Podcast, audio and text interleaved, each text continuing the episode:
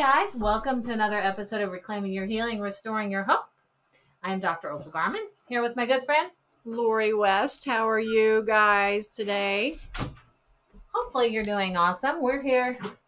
I said broadcasting live from Upper Cervical Chiropractic of Tulsa. That's where we're at. That's where we're at. So, um, we're talking about medical vampires today, right, Lori? How appropriate for October. Right. So we last week we talked about how Thick vampires. Well, yeah, we did talk about thick or thin blood, but we talked about how vampires sometimes are dressed in white Yes. with white coats. There you go. Well, that is absolutely true. And uh, they like lots of blood, especially if you go to multiple doctors, right? Right. So you have your primary care doctor, and if you have some kind of issue and they want to refer you to, I don't know, let's say a neurologist, then your neurologist, you know, your primary care is going to want to draw some basic lab work. Your neurologist is going to want to draw draw more lab work, and let's say that lab work shows something like an inflammatory marker, then he's going to want you to go to your autoimmune specialist. So now you're going to either a Lyme's doctor or whatever, and now they're going to want to draw more blood. So if you're already ill, which is why you're at your primary care doctor's in the first place, that means your immune system is already kind of low. And you want to increase your immune system. Right.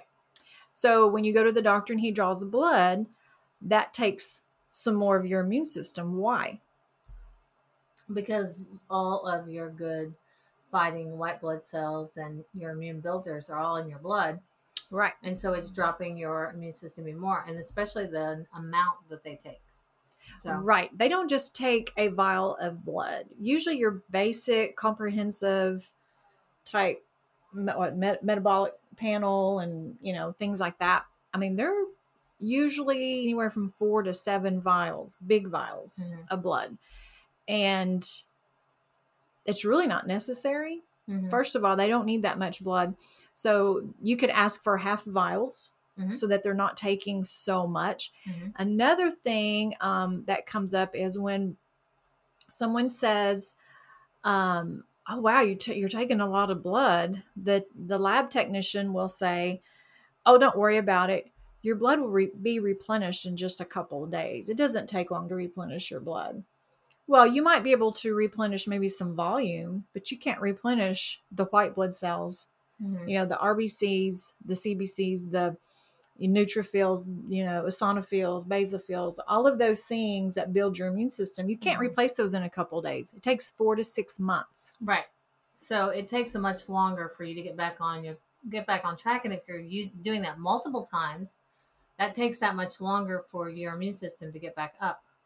Right. So yeah, so we just wanted to I make you aware that you have options when it comes to these things that you can, like Lori said, ask for half vials.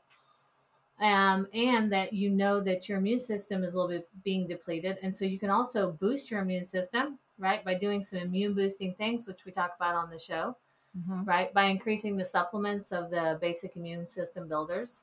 What are some Right. other things that you might do? well, you want to, you really want to be hydrated first of all, and coconut water is a really good um, Mhm. rebuilder. Yeah. Lots of glucose, um, things like that, and like you said, just supplements, and then foods that are high in vitamin C, like your um, red bell peppers.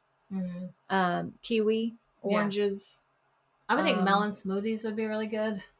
Oh my gosh, melons are really high in vitamin C, and your Mhm. celery juice is Yeah. really high in vitamin C. And so these would be things you could eat to replenish, get the blood, the immune system back in the blood, and you know, ask the doctor, ask the specialist, the neurologist. I don't want to repeat anything that I just done. So can you, you know, look? You can look at my basic metabolic panel um, instead of drawing a new one. Because by the time you go and you see that doctor and that doctor and that doctor, your immune system is so depleted. Now you're sicker than you were than you went into the primary care physician in the first place. Now you feel even worse. Right. And another thing I want to talk about, do you have anything to add to that?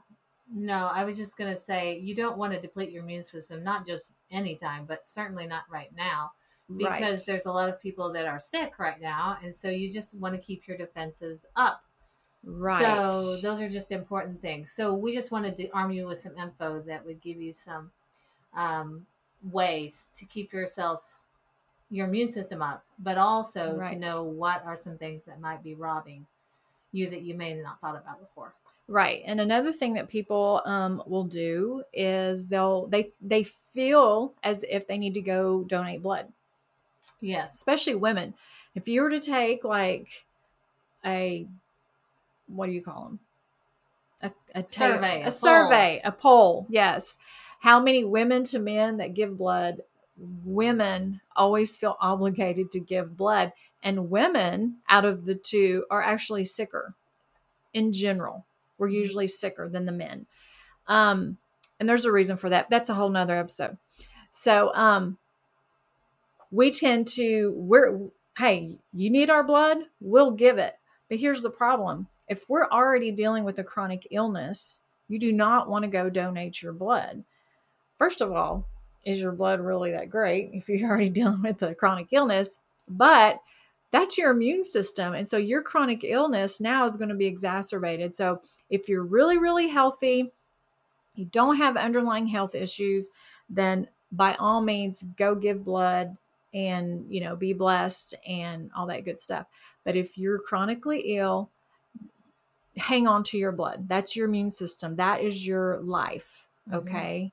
Your um yeah, your life blood that runs your body, keeps you healthy. So Yeah. Yeah. So if you are young and you go give blood, just remember, even though you're great and you feel great and you're in great shape, I would still say boost your immune system Mm-hmm. afterwards because um, you still need to be able to replenish and get your resources back up so you can heal and feel your best. mhm. So, good. anyway, yeah. So hopefully that's been helpful for you. You have anything you want to add? Just keep the vampires at bay. Be smart. And without don't- garlic, the Yes. vampires will be. Ooh, garlic's really good for you, by the way. That'll help your immune system. That's a good and natural antibiotic. Yeah. Yeah. Anyway, hopefully this has been helpful for you and that you don't give too much blood away this month or any month for therefore. Any month. yeah, and as always, take everything we say before God. Let Him be the guide, healer, and leader in your healing journey. We love you guys. Have a great week. Love y'all. Bye.